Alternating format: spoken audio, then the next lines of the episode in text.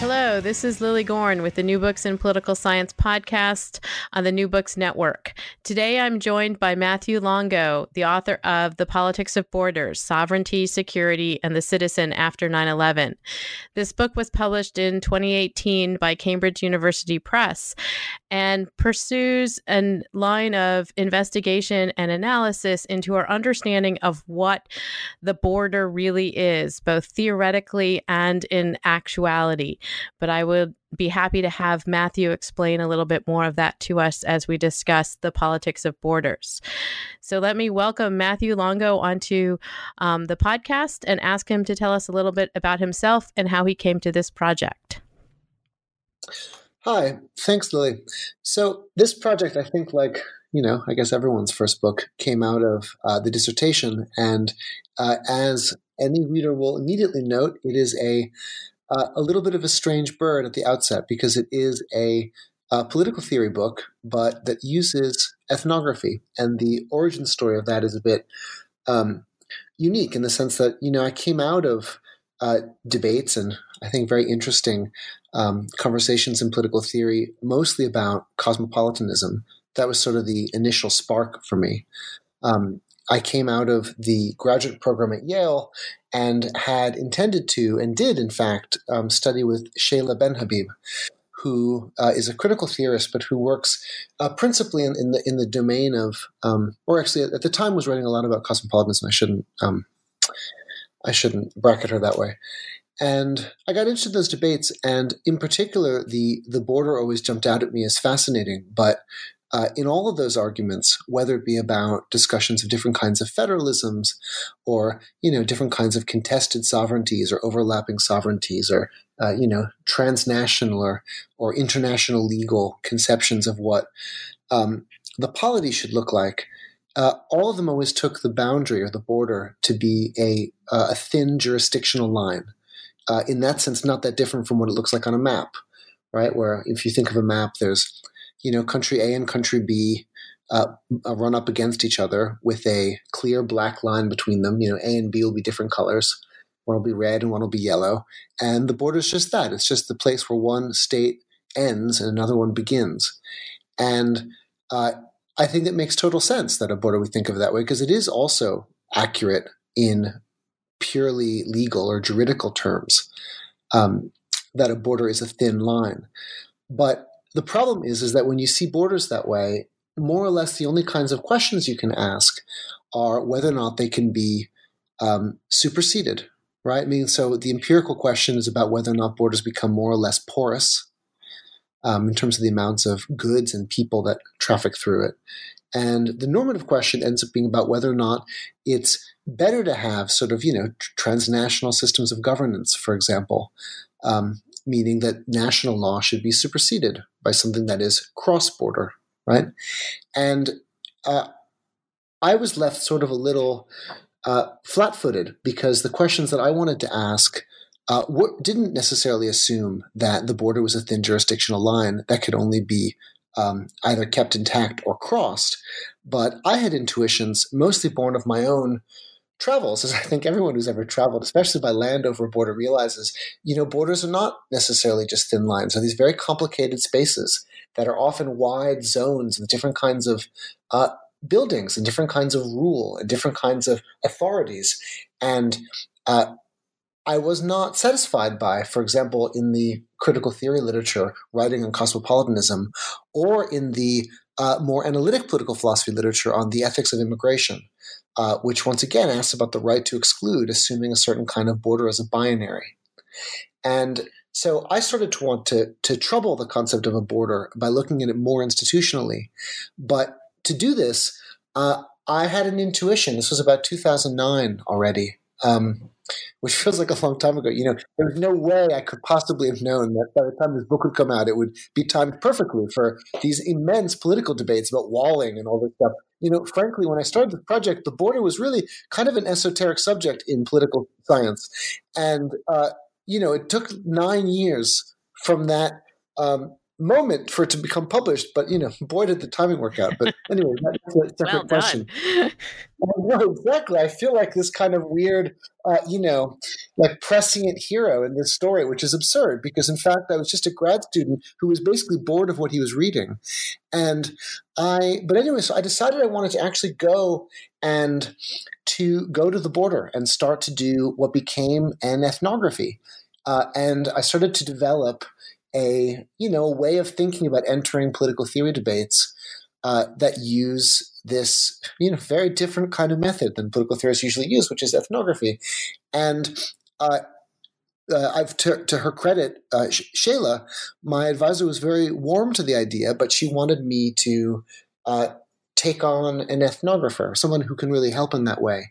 And because I was fortunate enough to be at Yale, where Jim Scott was a professor, uh, he agreed to be co-chair on the project.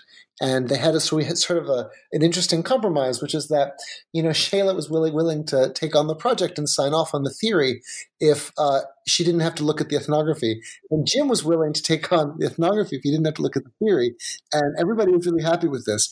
And so it ended up that I was able to go and spend quite a lot of time at the border uh, to see whether or not changing the way we see a border, thinking of it institutionally, uh, changes the kind of questions we can ask about it um, beyond the sort of in-out friend-enemy binary, which of course has come you know back with a vengeance in our political life, but that's a, a separate issue. And in fact, you find that borders are immensely complicated, immensely interesting spaces, and what it means to manage a border in a just fashion is just as interesting a normative question uh, and just as interesting for political theorists uh, as you know the question of whether or not there's a right to exclude, so to speak. And so, in fact, I went and began the ethnography, and the ethnography uh, didn't stay at the border because I think that, like any naive person, because again, I was quite naive, my idea of the border of the ethnography was literally just to go to the border and see what happens. Uh, it turns out that most bordering uh, doesn't happen at the border. It happens very far away. It happens in offices in Washington. That's not that surprising. Uh, but it also happens in uh, these very interesting bazaars, uh, which are essentially where tech developers meet up with uh, state officials. And the state sort of says, hey, this is what we're looking for. This is what we need. This is the way we envision bordering in five years. And tech developer says, this is what we have and this is what we can do. And, uh, you know, handshakes occur and, uh, you know, trades are, are hammered out, etc. And uh, the outcome of that is that suddenly the trade expos became a place I realized were where bordering as a vision sort of took uh, took hold or found its sort of concrete manifestation. And this was super interesting to me so then this required me to, for one thing, follow along these uh, security expos, um, but also it meant going and talking to people that work in in tech development that design algorithms, uh, not just the guys on the line with their, you know, their jeeps and their guns, but bordering a much bigger enterprise. And uh, so, anyways, such was the, the birth of the project that suddenly I thought, okay, now I'm going to go spend a lot of time, figure out what a border actually is, and then come back and see if I can, uh, at the very least, ask new questions, and uh, hopefully more than that, hopefully actually, you know, create new ways of thinking about how we can create, yeah, just borders, more democratic border spaces, uh, and what implication these empirical changes are having for uh, important concepts like sovereignty and citizenship um, that we kind of and this is going to sound glib, I don't mean it to, but often uh, throw around or speak about as though it's still the 19th century, as though we're still thinking of borders and states in a fairly static model that um, certainly the tech revolution and the use of data in statecraft has fundamentally altered and if we, as political thinkers, not just political theorists, but any kind of political thinker, want to be able to comment critically on uh, what's happening, you know, we better start with the right um, set of facts. So, anyways, that's the that's the origin story of the project. And it's a really interesting project in terms of pulling in aspects, as you say. You know, you sort of think of the border as the places that you see on the map, um, or as you describe it, also in the introduction, the Westphalian sort of concept of nations and where they stop and start.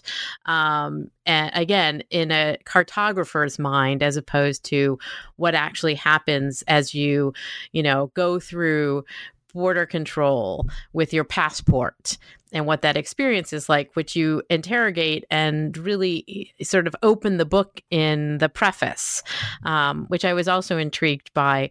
Uh, it's it's not the norm to read a political science, political theory book that has a preface um, of your own experiences, sort of crossing borders.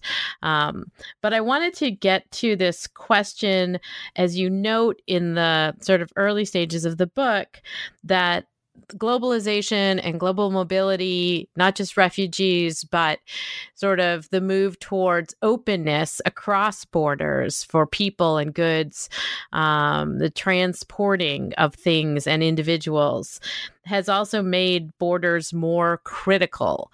Um, and so openness has actually proved to sort of limit.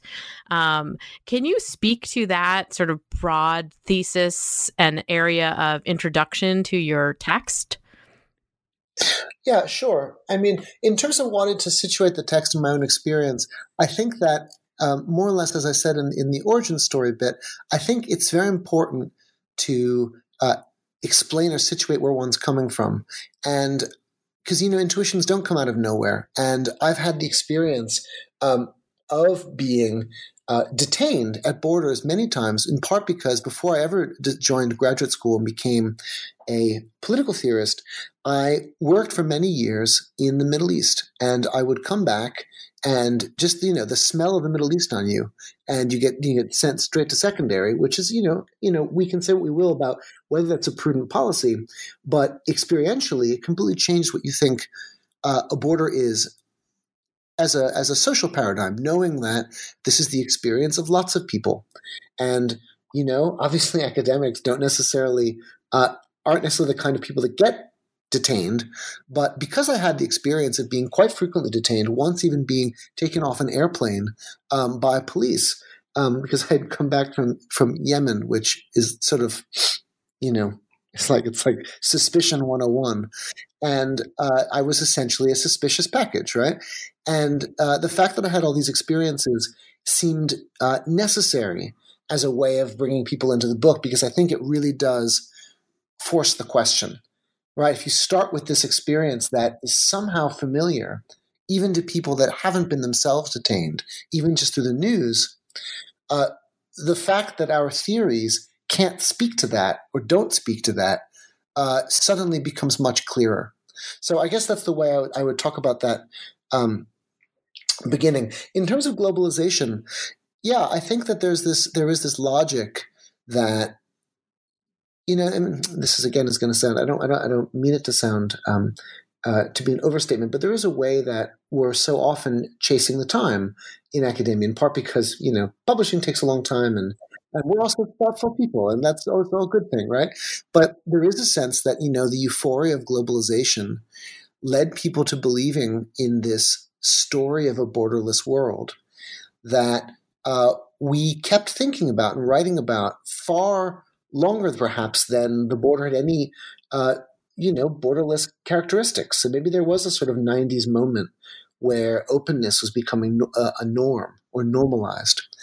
Uh, and if you want to make a clear marker, you can say that certainly after 9 11, uh, there was we went from you know debordering uh, to rebordering. The idea that suddenly the re-encasement of the sovereign uh, territory was, you know, the thing. And uh, but even that, you know, there's a way that uh, it took us a while to get our mind around what that meant. Um, we in the intellectual community academic community, but I think also broadly as a public, I don't think it was so clear exactly uh, whether a state could halt globalization, how it was doing so, what was the significance of this move towards walling? Was it anything different than, uh, so to use Wendy Brown's way of thinking about it, essentially the, the last gasp of sovereignty, trying to reclaim a thing that was lost? And um, I mean, I think her book, uh, Waning, Waning States, uh, sorry, Walled States and Waning Sovereignty, which came out in 2010 and was really the first cut um, in thinking about borders, uh, represented a certain way of carrying the insights of the 90s into the present.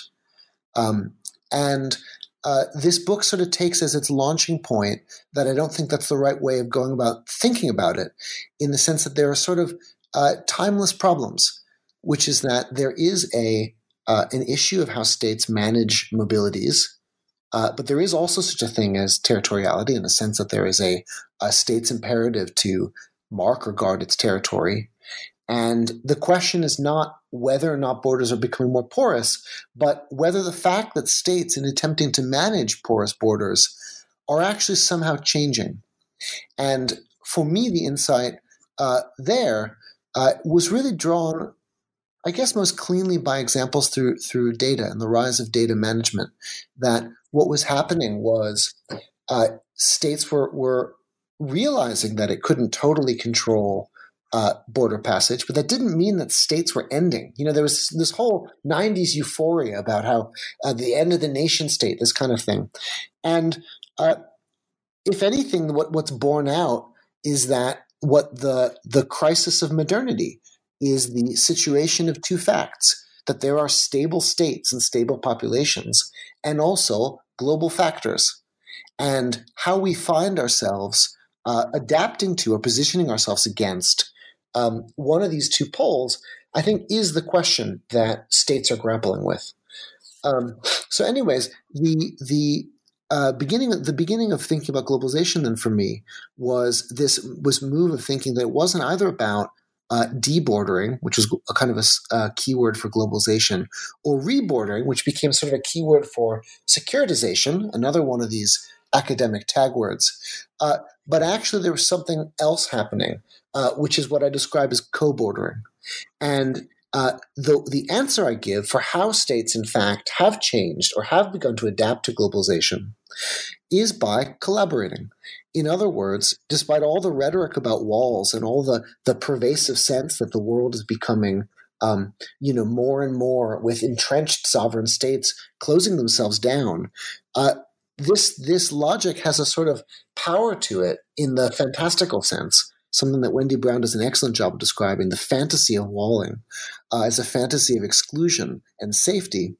Uh, but in fact on the ground what states have done is realize they actually can't under conditions of globalization control their borders alone.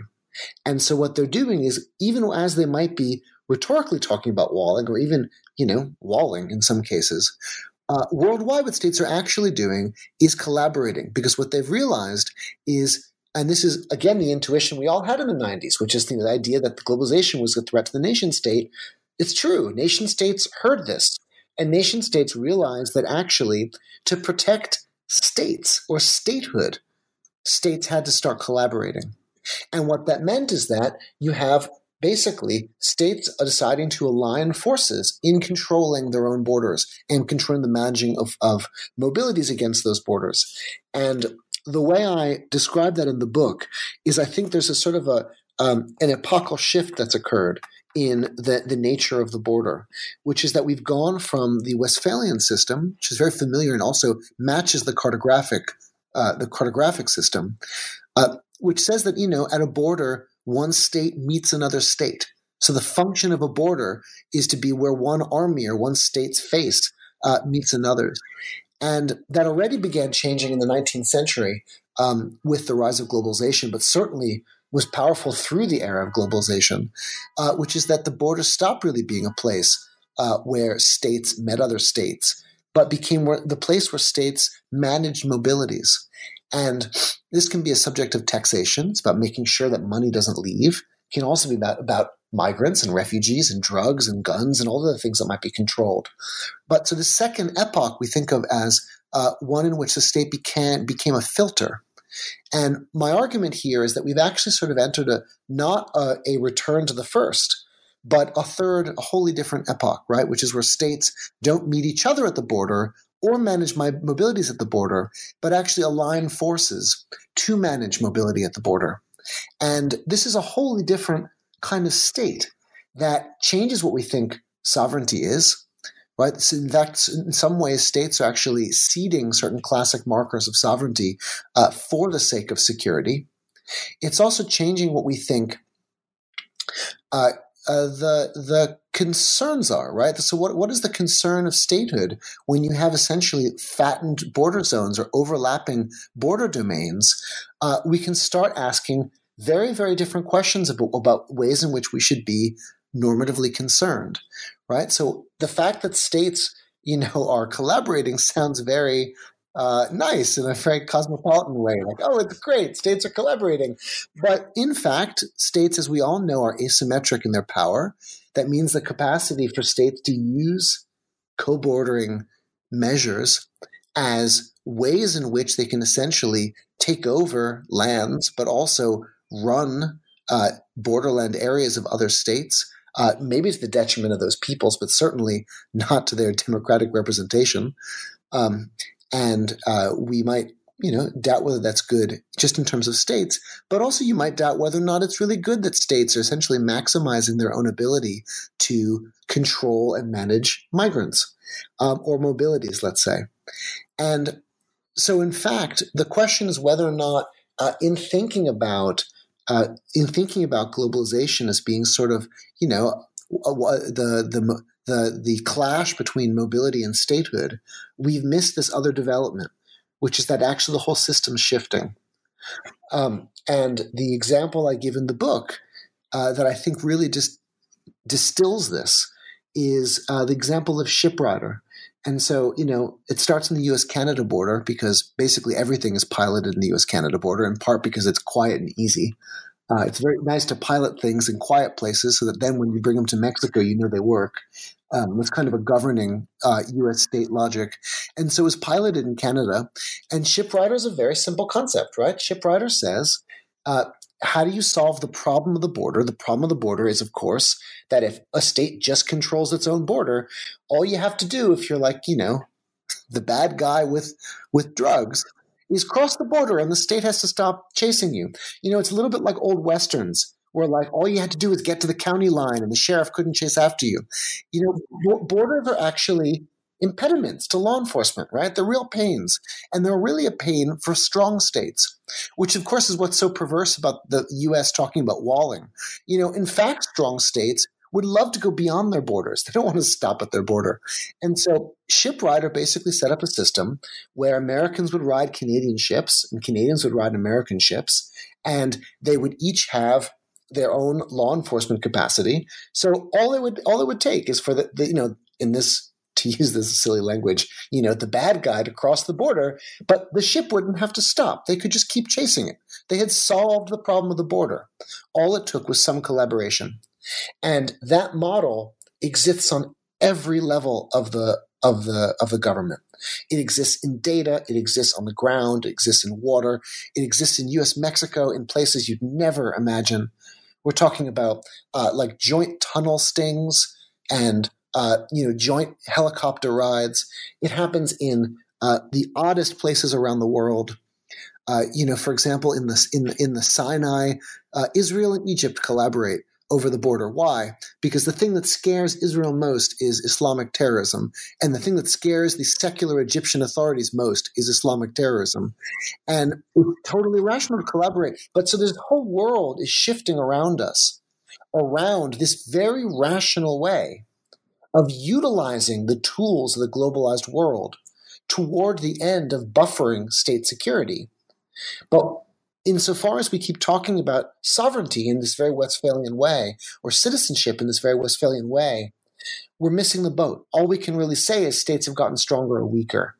Um, so, anyways, the, the, the, point of the book, uh, in that sense, I realize that was a long-winded answer, um, is to, uh, yeah, is to is to get out of that, um, I guess, paradigmatic or conceptual um, trap. And that, I mean, and that sort of trap or that structure is one that it's very difficult to sort of leave because we're so used to it not only in you know in the passports that we carry um, and the way that we think about going from the united states to canada or the united states to great britain but as we look at brexit you know this seems to be again a sort of endemic problem in conceptualization um, that we have states uh, and they have integrity because they're sovereign.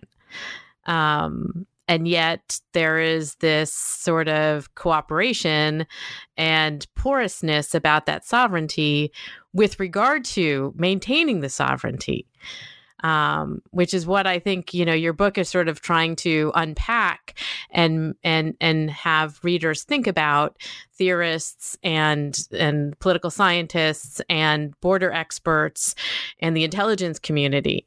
Um, and so I wanted to sort of ask you a little bit about you know how you drew together in a sense different aspects of research, research protocols. A theorist usually doesn't do field research except to go to a library someplace else.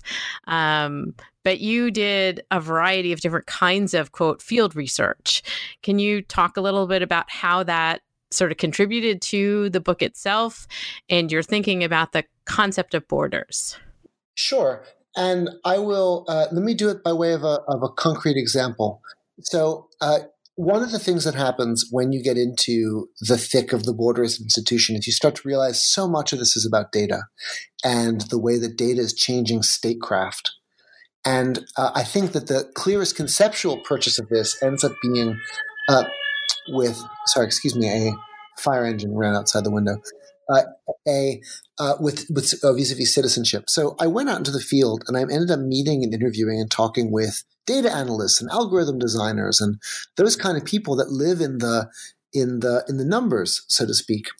And one of the major things you learn in talking to these people is there's been an overhaul in thinking about what matters in terms of whether a state lets someone in to the country.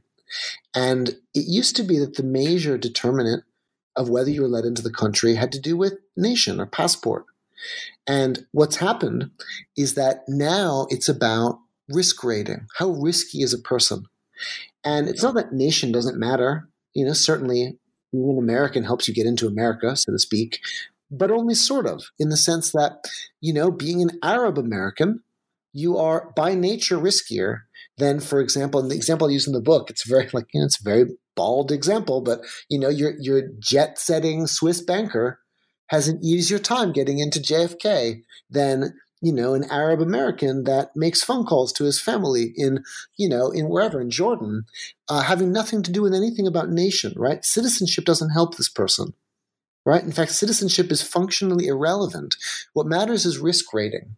And you'd like to think that that citizenship would be a factor into risk rating. And in some sense it is. It's just very, very low down the line. We're now at a world in which what determines whether you're welcome isn't necessarily membership into the community. And a lot of this began immediately after 9 11. The example famously uh, comes from uh, Accenture. The, you know, we think of them as a consulting company, but they're a huge data analytics firm. You know, they had this very famous reaction after 9 11 when the state, when, you know, our state was in panic about what to do. And 9 uh, sorry, Accenture's reaction was to say, no, don't worry about it. We have the kind of data capabilities, and this is 2001, right? A long time ago. We've gotten a, a lot farther since then. We have the capabilities that if you, in the same month, bought 200 pounds of fertilizer and called Pakistan, we know who you are. And, you know, half of the country went, oh, great, fantastic. Another half went, oh, that's terrible right? I mean, this crazy uh, threat to civil liberties. But what that means is for those of us that are thinking more in, in uh, conceptual terms in political theory, is it's changing what citizenship means, right? And you get that insight by talking to the algorithm designers and understanding that, you know, what might seem like the tiniest, tiniest, tiniest decision about how you modify your algorithm might make it so, you know, 99.99% of people get through without being stopped, or 99.98% of people get through without being stopped, means that, you know, 100,000 people might now get flagged uh, and put into secondary or detained, or frankly, much, much worse, as we've seen with, um, you know, in a very extreme case, uh, stories of detainees and, you know, people that came for asylum and ended up locked up, or I, I mean, you get a little bit of this now with uh, discussions of child detention. Um, but in fact, worldwide, people are being um, detained without particularly much um, legal protection. Anyways, that's sort of an aside. But the point for me is perhaps more simple, which is that that distinction of whether or not you privilege civil liberties or security, right? Whether or not you make 100,000 people get caught, flagged or not flagged, is essentially the new way to think about the challenge of freedom or liberty vis-a-vis the state in the, the world we live in. And this is precisely the kind of thing that a political theorist should be prepared or able to talk about. And yet, I don't know that we think of the question of liberty yet in those terms right? And I don't know that we totally understand the implication of algorithmic thinking in statecraft as the challenge of political theory. And so the answer to your question, again, I realize slightly long winded unintentionally, uh, is to say that, you know, you go to the field, or at least what I do is I went to the field, I spoke to people, and it basically led me down these trails. And uh, the outcome of which was I hope, opening up lots of new questions. And I also hope, you know, answering some of them, right? Providing ways of thinking about what the actual concern is, right? What is the locus of normative concern? And then trying to think through models or ways to approach um, addressing it.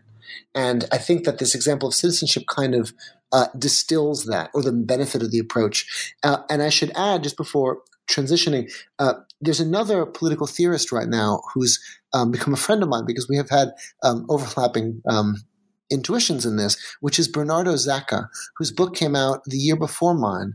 Uh, it's called When the State Meets the Street. And he did a similar thing where he felt he had questions about, in this case, the, the, the moral, moral agency of frontline bureaucrats, and actually pursued an ethnography to um, look at the question of bureaucracy from the ground and discuss whether that um, can actually lead to productive debate in political theory.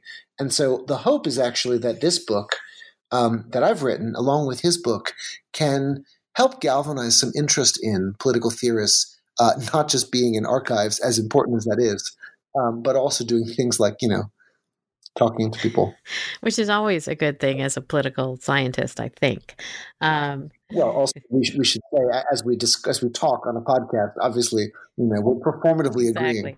Um, I wanted to ask you a little bit more about the role of technology, and as you say, sort of big data, um, and these bazaars that you talk about in the book that are really where decisions and thinking is actually going on about borders and ultimately citizenship and questions of sovereignty.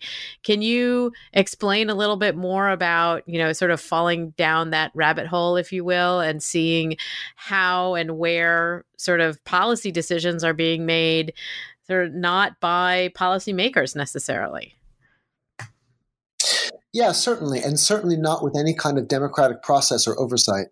Uh, the idea that that the security biz uh, is outside of uh, any kind of democratic oversight should actually terrify exactly. us. But that's a, a separate, a slightly separate question. But in terms of the of the of the rabbit hole, um, yeah, no, look, the rabbit hole I was caught in for years.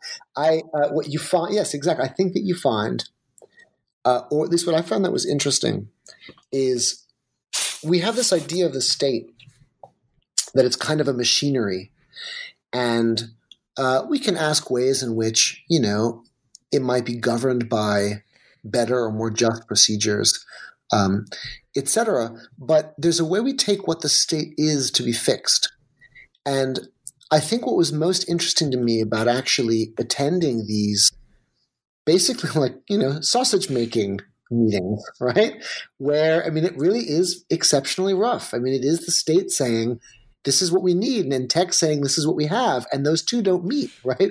You have to make them meet. You have to really work at finding solutions to problems uh, being hammered out with um, you know conversations but also very much on the fly and very much based on uh, a little bit of hope and prayer right? A little bit of this is this need we have. It's desperate. Let's see if this thing works right? Let's throw the money at the solution and see what comes of it. But in fact what was interesting for me is uh, it's actually changing what the state is and what the state does. And this is this thing that I think is hard for um, uh, either us to get our minds around in terms of uh, any kind of political theory logic, in the sense that it isn't obvious that sure we can make these uh, you know these processes of border management more democratic, something I talk about in the book, um, and certainly we can talk about how all of these uh, kind of security issues that we too frequently accept are sort of you know, we often accept as a public too cleanly that issues of security are sort of beyond democratic representation, uh, maybe because it involves certain kinds of clearance or certain kinds of secrets or etc. Um, so I think we might be a little bit too, you know, um, tolerant uh, of that. But but I actually mean it on, on a somewhat different level, which is that I think that we take the shape of the polity to be a constant. And what I've learned through this very radical change in the way states have physical contours in the sense that borders are becoming these binational zones of you know cross-border management that are becoming fatter in certain places and thinner in others and overlapping in certain places and for different peoples having different rules and right? I mean in fact the the physical contours of the state are totally changing.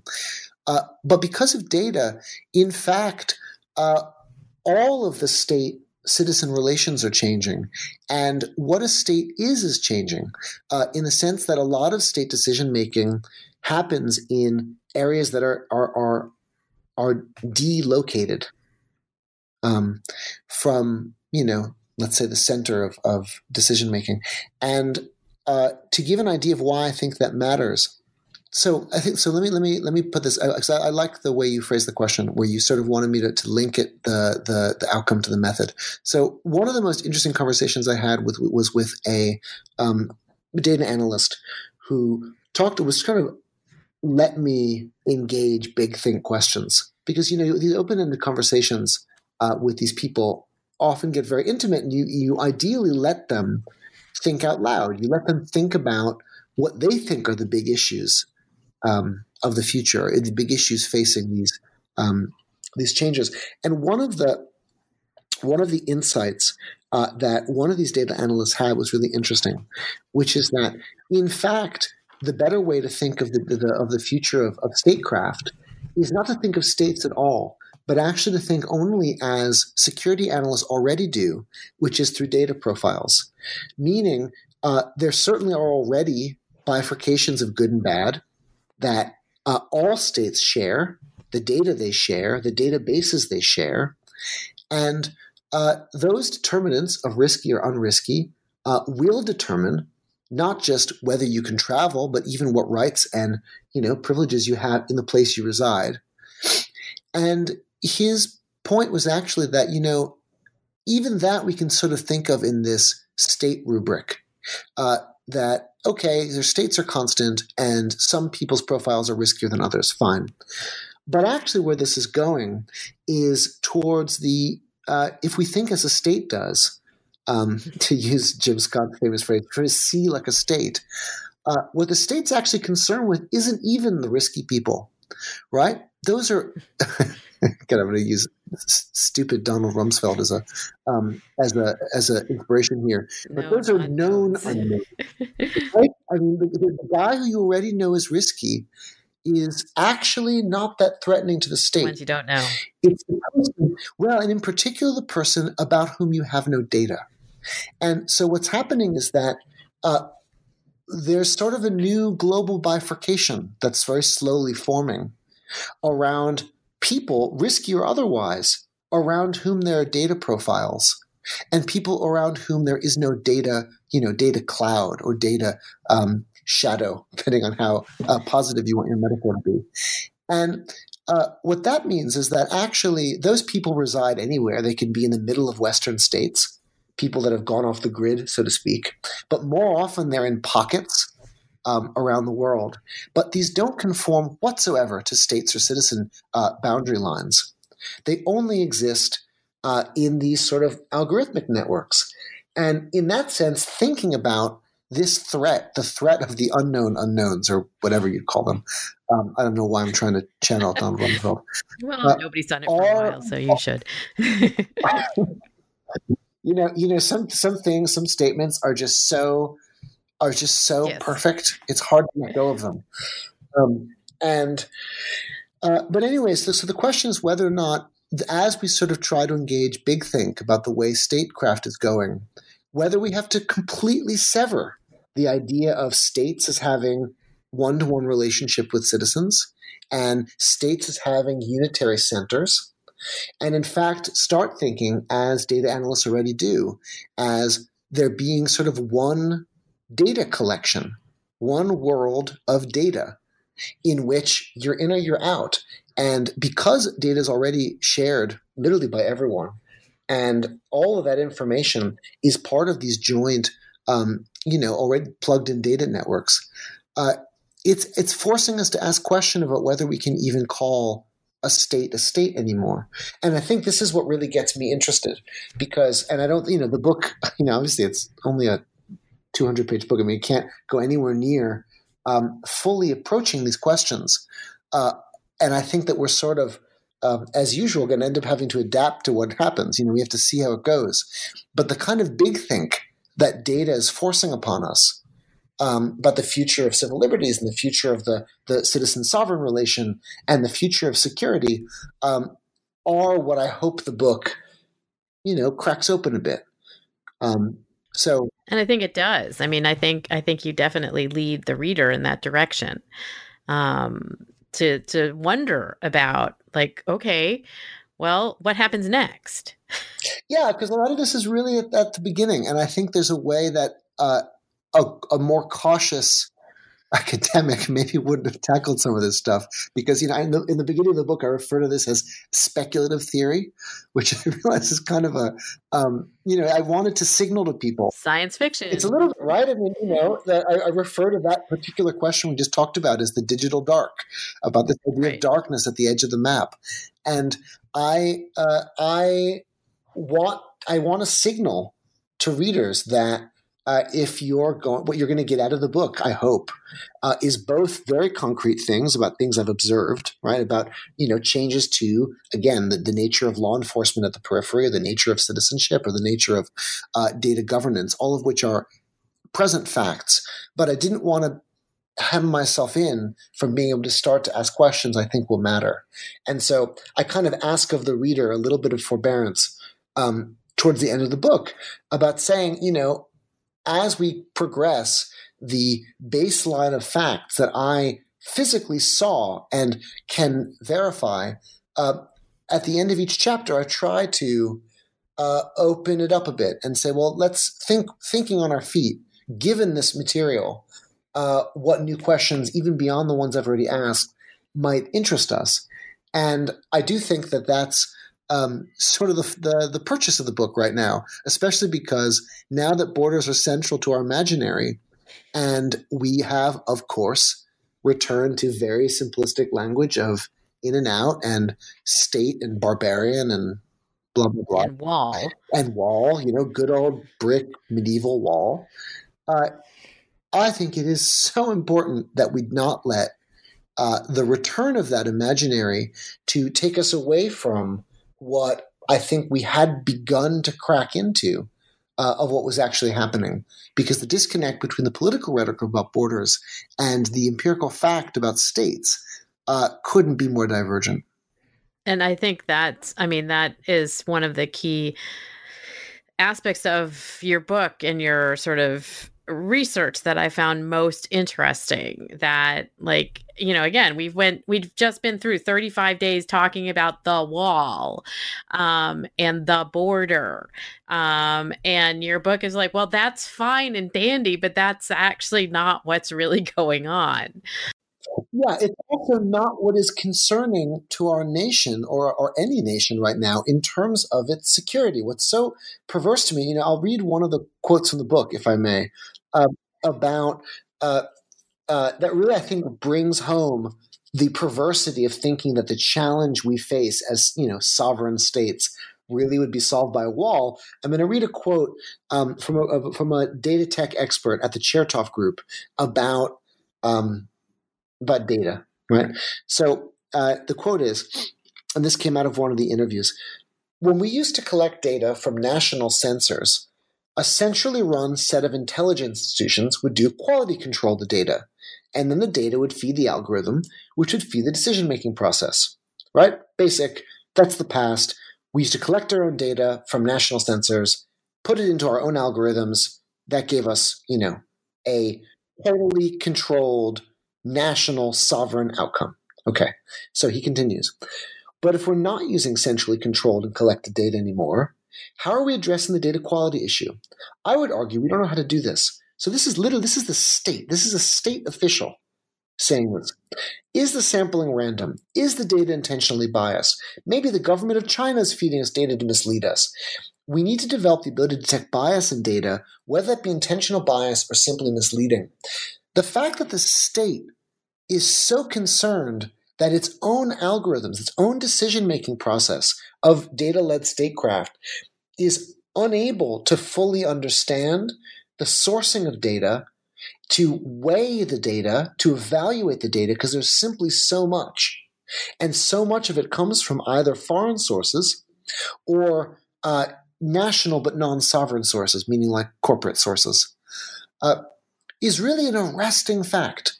And, uh, you know, trying to put this into the language of the present, uh, the, the person is telling us the great threat to sovereignty comes from the fact that we haven't dedicated enough resources into understanding the power that, you know, datacraft or uh, the hold it has on states. And then you juxtapose that kind of intuition beside our president yapping about a wall and thinking of the wall as though it really were, you know, like like a like a ceramic basin to keep water in, right? Um, is yeah, it's really arresting. And and I've started writing um, some popular pieces about it. I just wrote two pieces for the Boston Review, uh, trying to uh, yeah to make into a slightly more popular format those concerns because I think it's nice that an academic book raises them. And certainly, I think I wrote it hoping that not just academics would read it, although those hopes are always a little bit, you know, far off. Um, and uh, but anyways, but so I've also tried to extend beyond the academy in that because I do think that given this moment of acute interest, we now have the ears, and once you have the ears, you know maybe you can whisper something sensible into them uh, because you know attention in politics is very fickle. So if you don't take it when you have it, you know it goes, goes by pretty quick. That's true. So on on all of these threads, many of which are continuing from the book, what are you working on now? What's your next project?